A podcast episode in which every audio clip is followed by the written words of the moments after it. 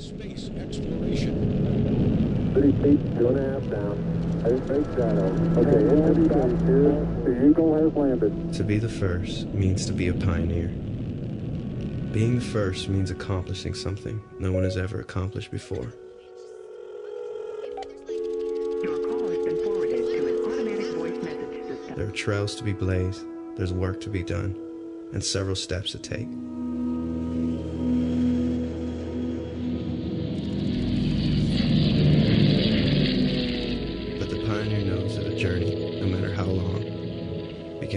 First step.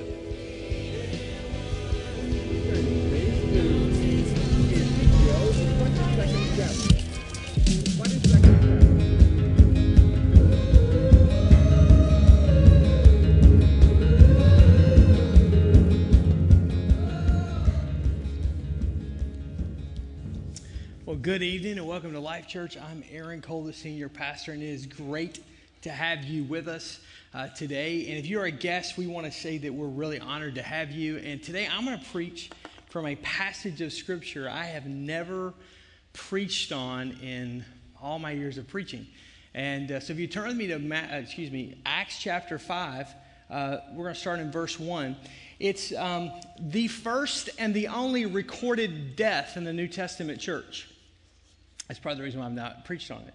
And it's not because somebody died of a natural cause, it's because someone was, God struck them down dead because they didn't, well, you'll see in a minute.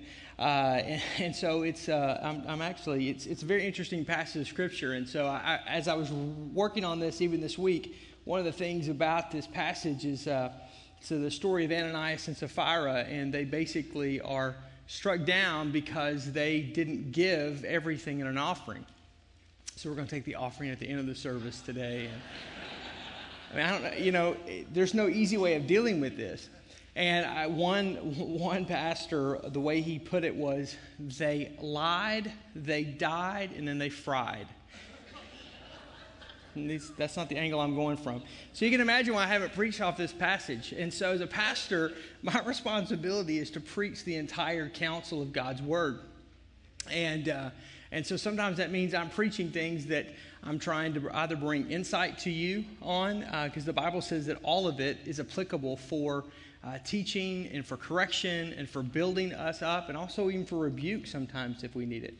Um, but uh, this message, this portion of Scripture, really is not even about giving an offering or generosity.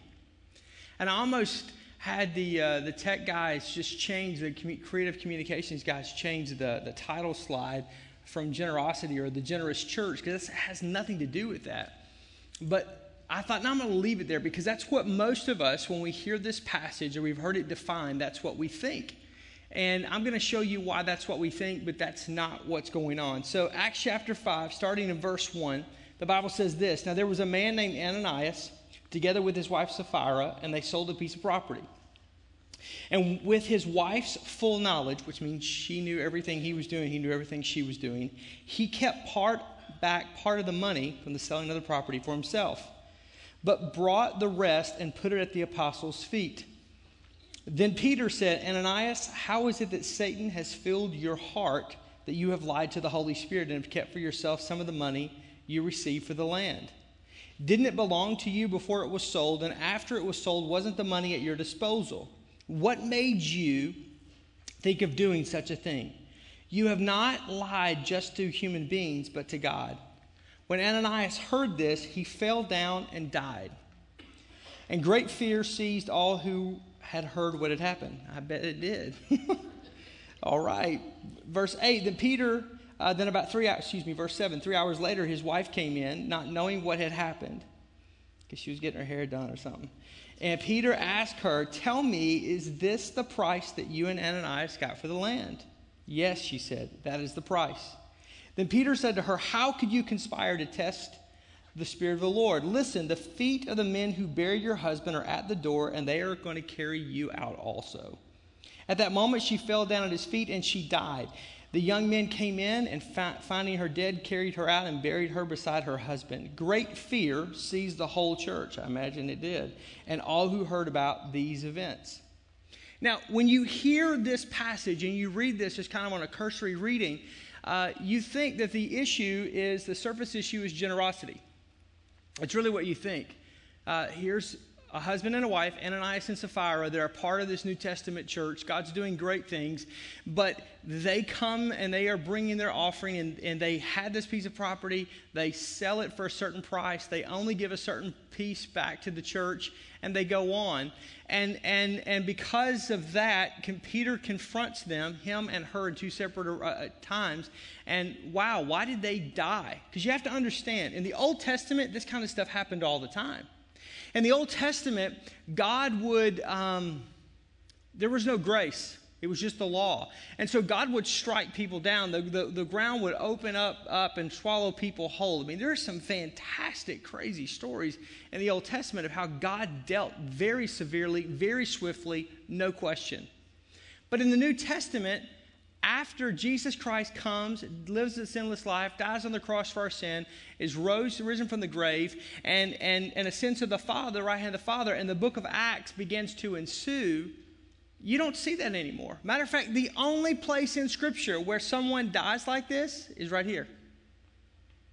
After grace, after, after there is a dispensation of grace, if you would, happens and occurs, the only time someone dies for sin physically is right here. So, is it because they didn't give in the offering? Is it because they didn't give enough in the offering? Yes. No, I'm just teasing. It's not. Is, is it right? Because you read and you just think, ah, oh, they didn't give everything. And if you don't give everything, God can kill you too. I remember growing up in church, and you hear this, they don't teach us at VBS right? For, for, for obvious reasons. But you would hear this passage occasionally, and they would tie it to generosity. You, they would tie it to offering. They would tie, and it has nothing to do with that. It has nothing to do with money. It has nothing to do with generosity. It has nothing to do with giving to God at all. Nothing. The real issue here is hypocrisy. The issue is, is hypocrisy. Ananias and Sapphira appeared or wanted everybody to think that they were generous people, but actually they were hypocrites. And what's the cause of hypocrisy? Very simple pride and greed. Pride and greed. Pride, I want everybody to think that I'm something that I'm not. And greed, I want all that I can possibly get for myself. It's the antithesis, actually, of generosity. Generosity has nothing to do about me. Generosity has everything to do about just completely being selfless, not prideful. It has nothing to do with greed or the accumulation of things. It has everything to do with giving everything you can away. So, what's interesting is that chapter 5, verse 1 starts with this conjunction, but. Now, here's what you have to remember about Scripture the Bible you hold in your hand is not the original document. So when Luke was writing the gospel, not the gospel, excuse me, when he's writing this book of Acts, there are no verse breaks or chapter breaks that you have, meaning that it fluidly flowed from chapter 4 right into chapter 5. There's not a chapter break between chapter 4 and chapter 5. Well, who put that? Scholars trying to organize scripture so it would be an easy way for us to be able to find particular reference points all throughout the Bible. Could you imagine trying to say, hey, everybody, I want you to turn in, in, in your Bible, so there's hundreds of pages, thousands of pages if you have maps and you have concordances and everything else. And I want and, and everybody has a different Bible. I want you to turn and we're going to go back in the Old Testament where there's a story about David and then David is is about to kill Goliath and everybody's like, where was I mean, there's no way you would find that. But what scholars have done is they've gone in and put chapter breaks and verse breaks, and they've been able to organize. So, what that means is that the chapter breaks and the verse breaks are not inspired. They're just there to help you reference. It's just a reference system. So, honestly, one of the things we had to do in my undergraduate was they, we were given the book of Acts, and we were not able to. It was, it was uh, Terry Bleak was our professor. I, thought, I think he had a doctorate at that point in time, but Dr. Bleak had an MDiv, and he, he basically gave us the book of Acts. Uh, unbroken, no, no chapters, no verse breaks, no anything. It says, Here, I want you to read this yourself, and I want you to get alone, and I want you to put the chapter breaks in. I want you to put the verse breaks in. I want you to put it, then I want you to be able to defend it in front of the class of why you put it where you put it. It's kind of an interesting concept. But when you do that, you begin to do things like you notice that the end of chapter 4 really goes with chapter 5 because that but means that there's something that's happening. There's something that, that, that's preceded this. And so there's this comparison contrast, really, in chapter 4 of what it means to be generous with the hypocrisy that we see in chapter 5. I just wanted to show you this. Chapter 4, if you, if you look at chapter 4, you'll notice that there's a guy named Barnabas who is known for his kindness and his generosity. He'll be someone that, that the New Testament church, God will greatly use. And he's known for how his, his generosity. And then, and then it be, chapter 5 begins with this word but, and it's comparing it to Ananias and Sapphira to this person, Barnabas. Look at it in Acts chapter 4. It gives us this picture of generosity in verse 20, excuse me, verse 32. And all the believers were in one heart and one mind. No one claimed any of their possessions was their own, but they shared everything that they had.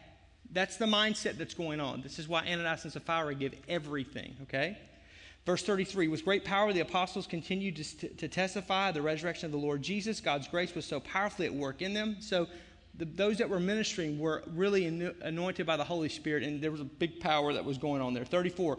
There were no needy persons among them. Why? For from time to time, those who owned land, houses, sold them, and they brought the money from the sales. Now, again, it's not required that they do this. This is just what's happening. They're being moved on by the Holy Spirit to give this. And they put it at the apostles' feet, and it was distributed to everyone who had need. And Joseph, a Levite from Cyprus, whom the apostles called Barnabas, which means son of encouragement, verse 37, sold a field that he owned and brought the money and put it at the apostles' feet. Then, chapter 5 kicks in, verse 1, and says, But Ananias and Sapphira had a piece of property and they sold it for a full amount, but then they only gave part, but they acted like that they gave full. You see the contrast? You see what's going on? What Luke's showing you here is in the middle of what God's doing in this New Testament church, there is this extreme amount of generosity. And he gives us this illustration of just one of the people, Barnabas, who God used in this spirit of generosity.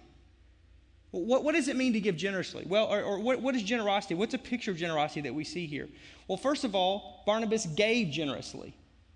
So, so this picture of generosity is generously. Barnabas gave generously. He gave all the proceeds of, of, of, the sale of his land. He didn't give some, he didn't give a part, he gave everything. Did the Bible require that? No. Did the apostles require that? No. Did Jesus require that? No. Did the Old Testament law require that? No. He just, in the spirit of what, go, what was going on, gave everything.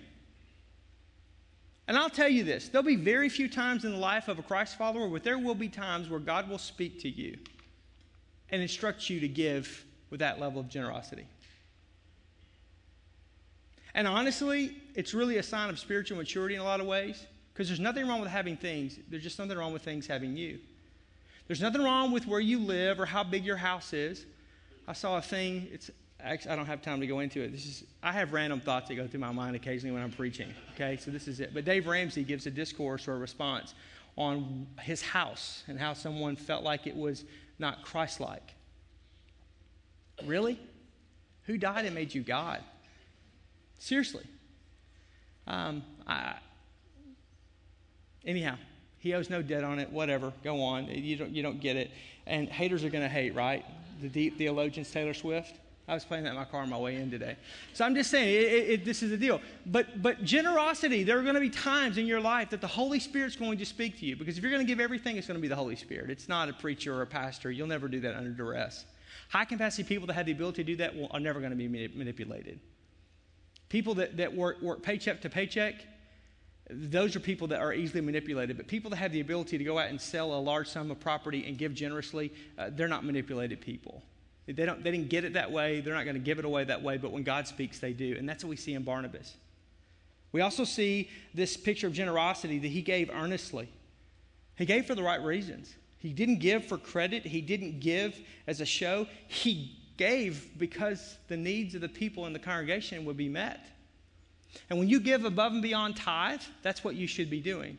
You should be giving so that, so that a vision that you hear from a missionary is fulfilled or that a need is met. There, from time to time, there are people that will contact me and say, Hey, uh, I, I came in contact with this amount of money, or I sold this, or we did this. And, and, and, and I know, Pastor, that I'm, I'm supposed to tithe and I, and I am tithing, but this is above and beyond. I want to do something. I, I want to uh, I, I want to buy a single mom a car, or I need to know if there's a need like this that needs to be met. I was praying, and I really felt like this was what was happening in missions. And honestly, what I do with stuff like that is I just say, hey, you know, this church can either serve as a clearinghouse to try to help you if you want to remain, uh, remain anonymous, or I'll just connect you as a donor to a need, and you can go from there. You don't need me. I'm just going to tell you, though, I know where there are some needs. I know where there are some opportunities to give.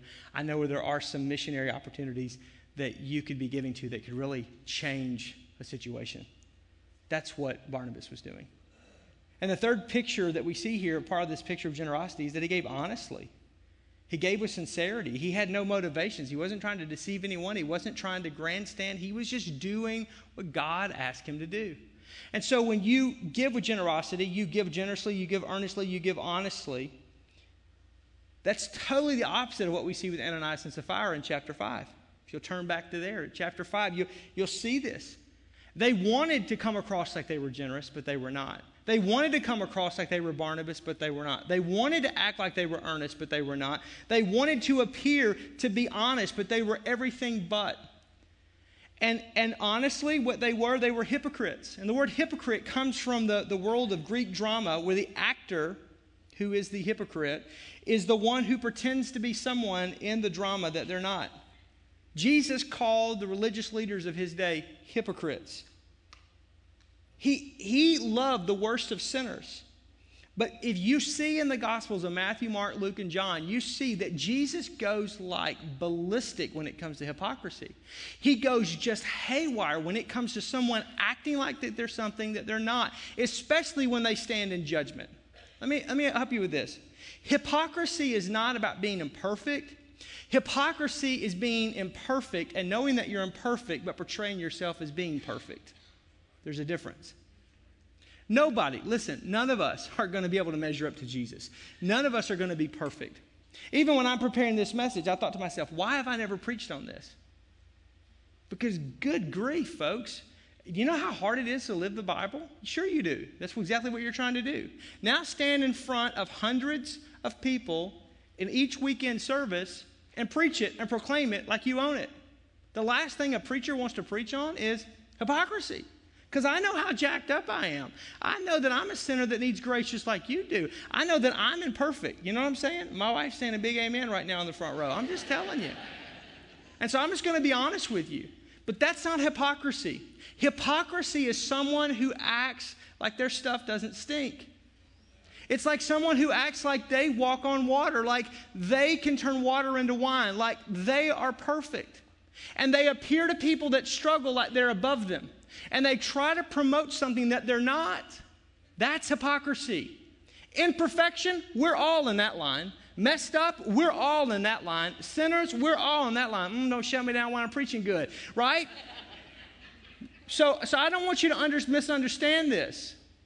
That being imperfect, being someone who struggles, being a, a person that's on that journey that's following Jesus, we all deal with that.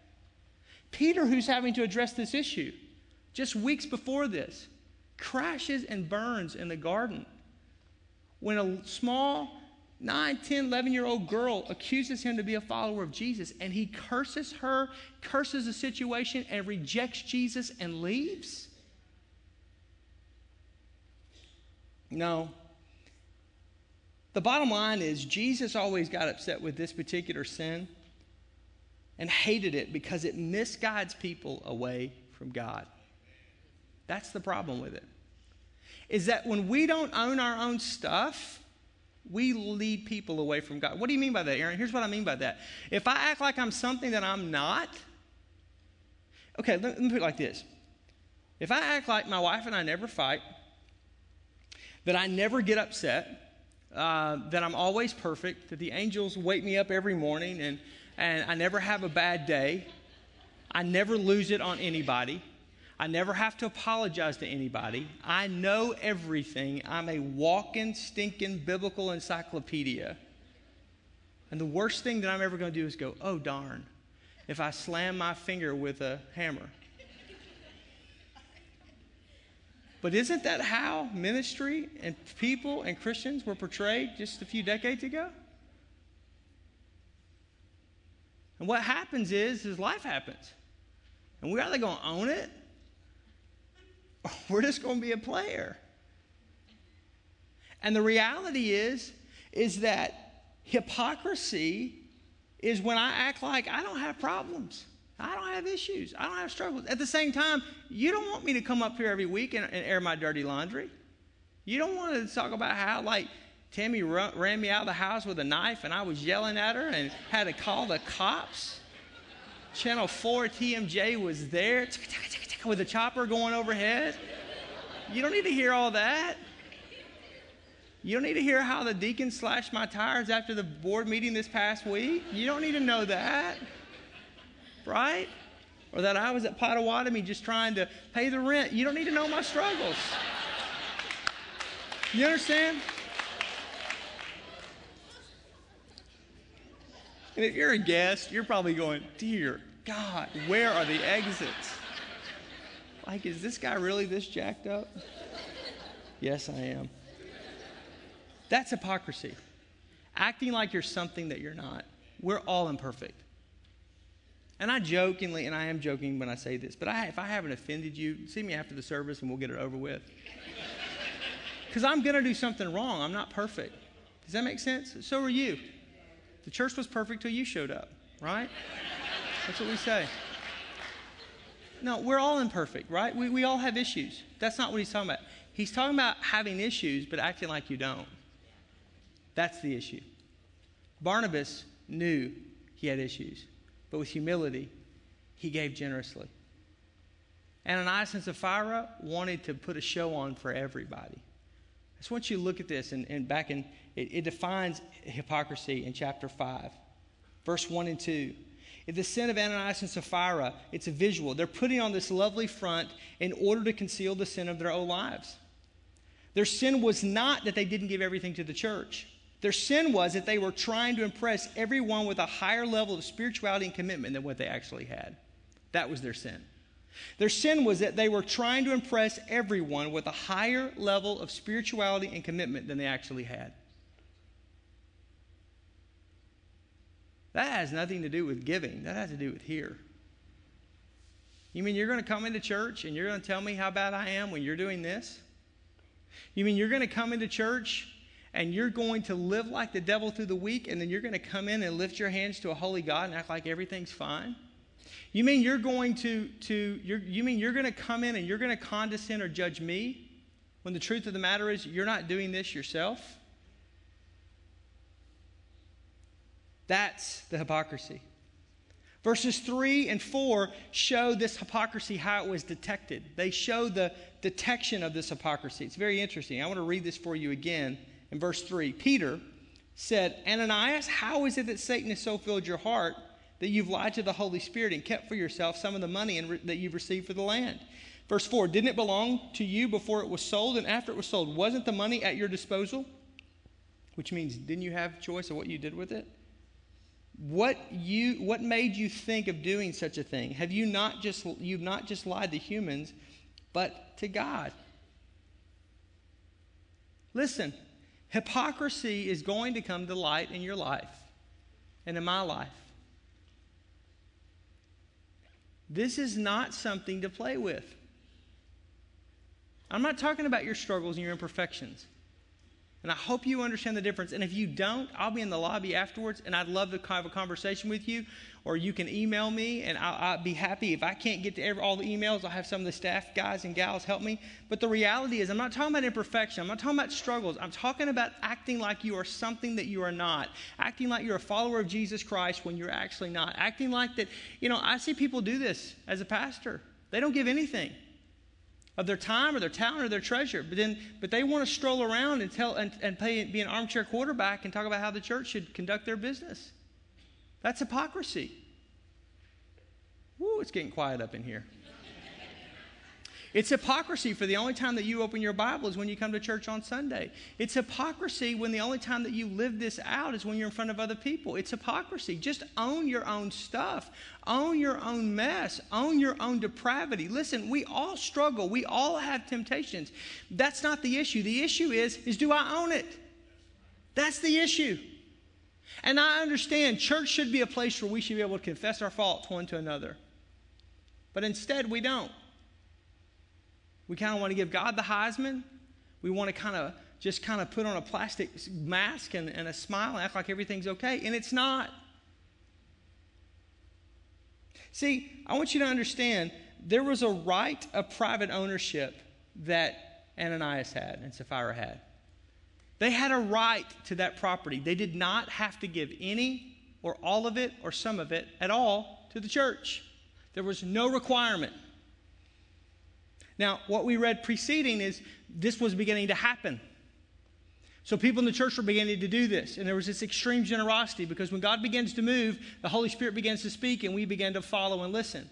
But they wanted to act like they were doing something that they were not. They wanted to act like they were generous when in actuality they were about as stingy as all get out. So this is not a message about things. I just want to say that because I think it's important to understand that. Materialism typically begins where your income ends. If you make 30 grand a year, you look at someone that makes 100,000, you go, that's materialism. Someone makes 100,000 a year, goes, no, no, no, no, no, I don't live a materialistic lifestyle. Look at the guy making a half million, that's materialism. The guy making a half million goes, no, no, no, no, no. Look at the guy making five million a year. It's a whole nother level. Materialism is not about, it's not a, a type of car, it's not an address, it, it, it's, it's not a label. It's not about how much money you have. It, it's about materialism is an obsession with things. Some of the most materialistic people I know are not people that have a lot, they're people that don't, and they're envious or they're jealous of somebody else because of what they have and what they don't. It's a hard issue. And I want you to understand that because I think this passage has been mistreated in a way to say, you better give it all. I wish it said that. It'd make my, my taking up offerings a whole lot easier. Hey, if you don't give today, you're going to turn, you're going to burn. You're going to die, you're going to lie, then you're going to fry. If you don't want that to happen, put it in the offering, right? We need something that crinkles, not something that jingles. Amen. You know what I'm saying? But that's not, that's not what it says. It has nothing to do with money. So whether you're down and out or you're up and over, whether you don't know where your next meal is coming for, from or you or your net worth is eight, nine figures, it doesn't matter. The reality has nothing to do with that. That's between you and God. That's not even my business as the pastor. Do you understand that? That's your business. Mark, you need to be at every service, man. Chris, we need to get him like a, uh, we're going to get a Mark track going on right there. Wow. That makes me feel good about myself. I'm going to have extra, I'm going to have some extra ice cream tonight, babe. All right.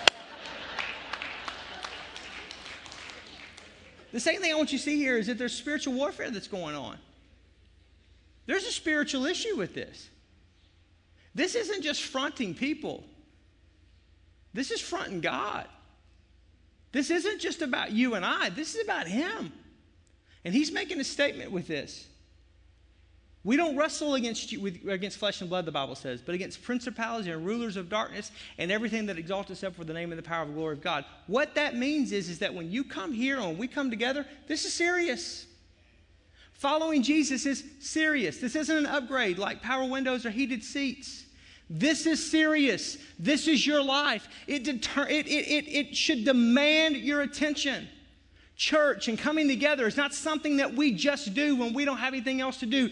Giving in an offering, giving of our time, serving in an area of ministry is not something we just do flippantly or we go, I don't feel like it, so I'm going to call in. This is our reasonable act of worship unto a holy God.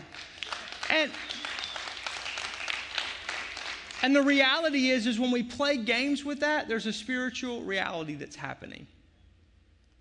And what happened in this particular situation is that spiritual reality took on a physical dimension called death, and it got everybody's attention. And I want you to understand this too. The sin, what Peter's saying, is always against God. Your actions aren't against me. Well, I don't like the church. I don't like you. Great. Stand in line and get a number. There's a number of people that feel that way. But you're not speaking against me.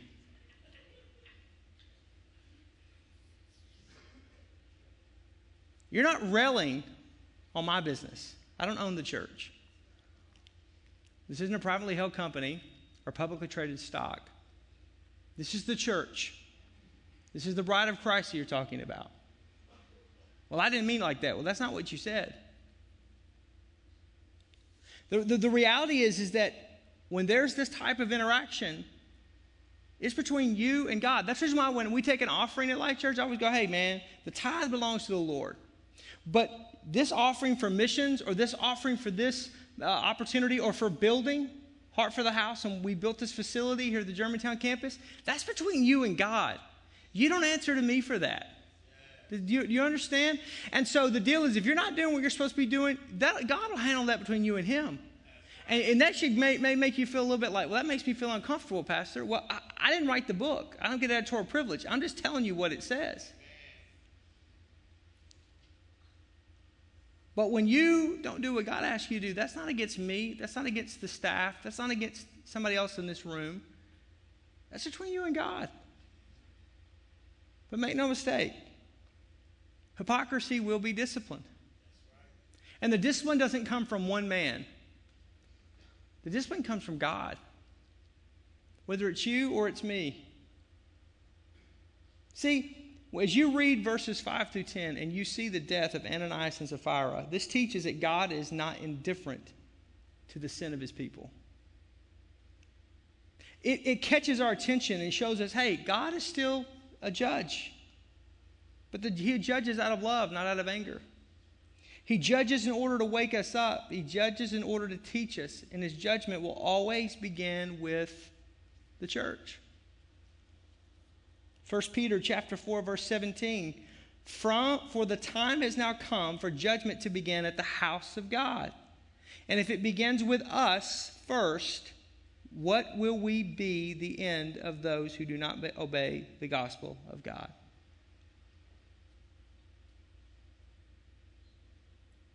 That's why God struck them down dead.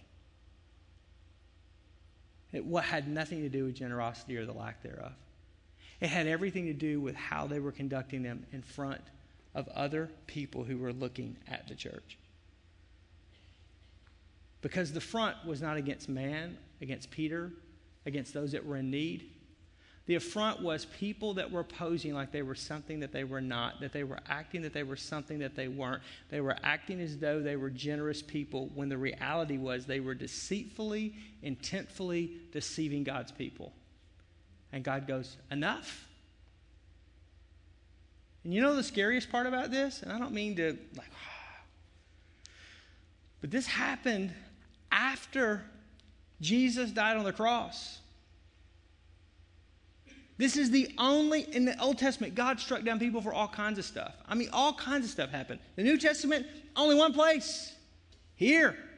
Someone lying in church, someone being hypocritical in church, someone acting like they were something that they weren't in church. And God did it in front of everybody. What? To get their attention. For God to say, we're not playing games here. This is not just some do what you want to do. This is not something that's like, this is my church and that my judgment will reign. And I'm a gracious God, but I'm also a righteous God, and that my righteousness demands something, and I will not let you wipe your feet off on the grace that my one and only Son paid for. And so, so no, no, but I want you to understand this. It, this is important for all of us because every one of us, myself included, have done that. If you want to really be honest with yourself, there is a time. Maybe you're dealing with something right now that you're acting like there's something that you're not. And it's easy to clap our hands and say, That's right, preacher, preach, and, and get on with your preach and do all that. But at the end of the day, let's look at ourselves and go, Oh God, is there something in me that I'm acting in such a way that I'm doing something in such a way that, that, that, that, you would have to judge me in such a way that what's done in darkness, what's done in secret, what I thought no one else was going to know is going to be brought forth to light. That shouldn't make us power up. That should make us drop to our knees and say, Oh God, Like Isaiah created, like, like, like Isaiah said, Oh God, you, you know, woe is to me. I'm a man of unclean lips, and I dwell among a people of unclean lips. For my eyes have seen you, the King of glory. Take the tongs and take the hot coals from off the altar and apply them to my lips, that my mouth may be pure. It's what David said when Nathan the prophet came and said, You're that man. And, and, and Psalm 51 said, said that David dropped to his knees and said, Oh God, create in me a clean heart and renew a right spirit within me. Cast me not away from your presence and take not your Holy Spirit from me, but restore unto me the joy of my salvation. Donald Stamps, who wrote the notes and the commentary on the Fire Bible, the Full Life Study Bible, said this about this. The deaths reveal God's hatred for all deceit, lying, and dishonesty in the church. To engage in this type of hypocrisy means using the shed blood of Jesus Christ to exalt and glorify your own self in front of other people. Hypocrisy disregards the purpose of Jesus' death. It indicates the absence of the fear of the Lord, which Proverbs 1 7, 7 says that the fear of God is the beginning of all wisdom. And it respect and the honor of the Holy Spirit. Therefore, it merits God's righteous judgment. Acts 5 1, I want to end with this. And so great fear came upon all the church and upon all who heard these things without a proper fear of God and his wrath against sin, God's people would soon return to their ungodly ways of the world and cease to experience the outpouring of the Holy Ghost and be cut off from the grace which was paid for by Jesus Christ. The Bible says, from verse 11, that the church didn't run away from God, but they ran to God. They began to honestly evaluate what God wanted from them and where they were spiritually. And if you read verses 14, 15, and 16, you'll see that the church just went on with almost without a beat because the end result was restoration.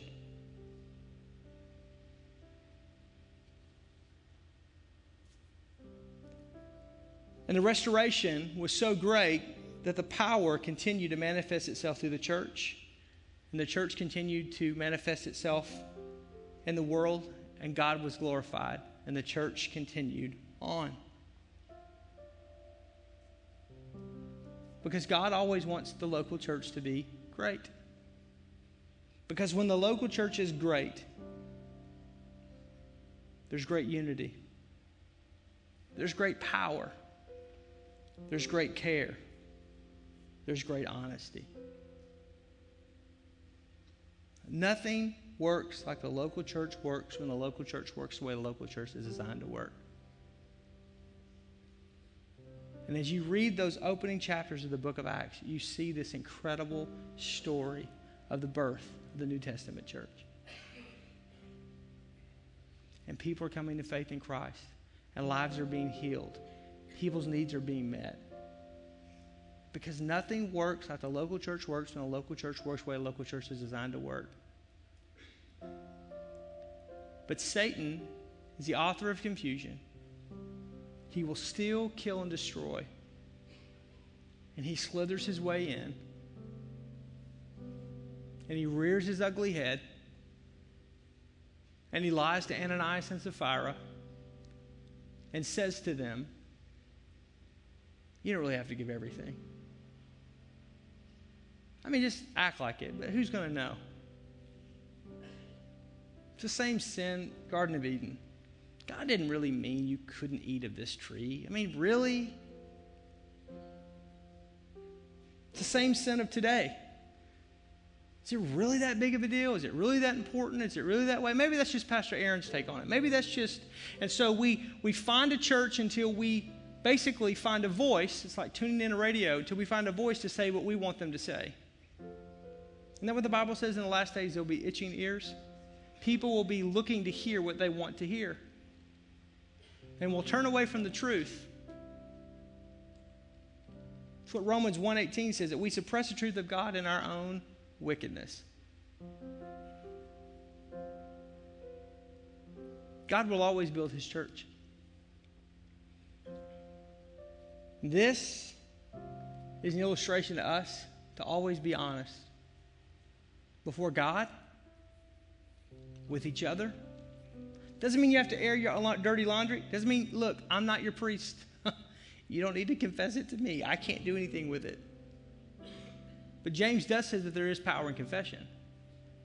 That forgiveness comes from confessing your sins to God. He's the only one that can, can forgive you your sins and cleanse you from all unrighteousness. Healing will come in your life when you confess your sins one to another. That's different. Healing means if you want to get over whatever, whatever is, is holding you back, if you want to get over whatever sin is keeping you back, if you want to, to make that right, yes, first go to God and ask Him to forgive you, and He was faithful and just to forgive you your sins and cleanse you from all unrighteousness. But then find a brother or a sister in Christ. If you're a man, find another man. If you're a lady, find another lady. And go to someone that you can trust that will walk alongside you and say, I'm struggling with, I'm failing at, I'm involved in, here's what I did. Because we're all struggling with something. We're all dealing with something. None of us are perfect. That's not the sin. The sin is, is of, of, this particular instance is when we act like we're not and we're better than everyone else and we're trying to put on an air that we are something. And the only person that knows that is you until God reveals it.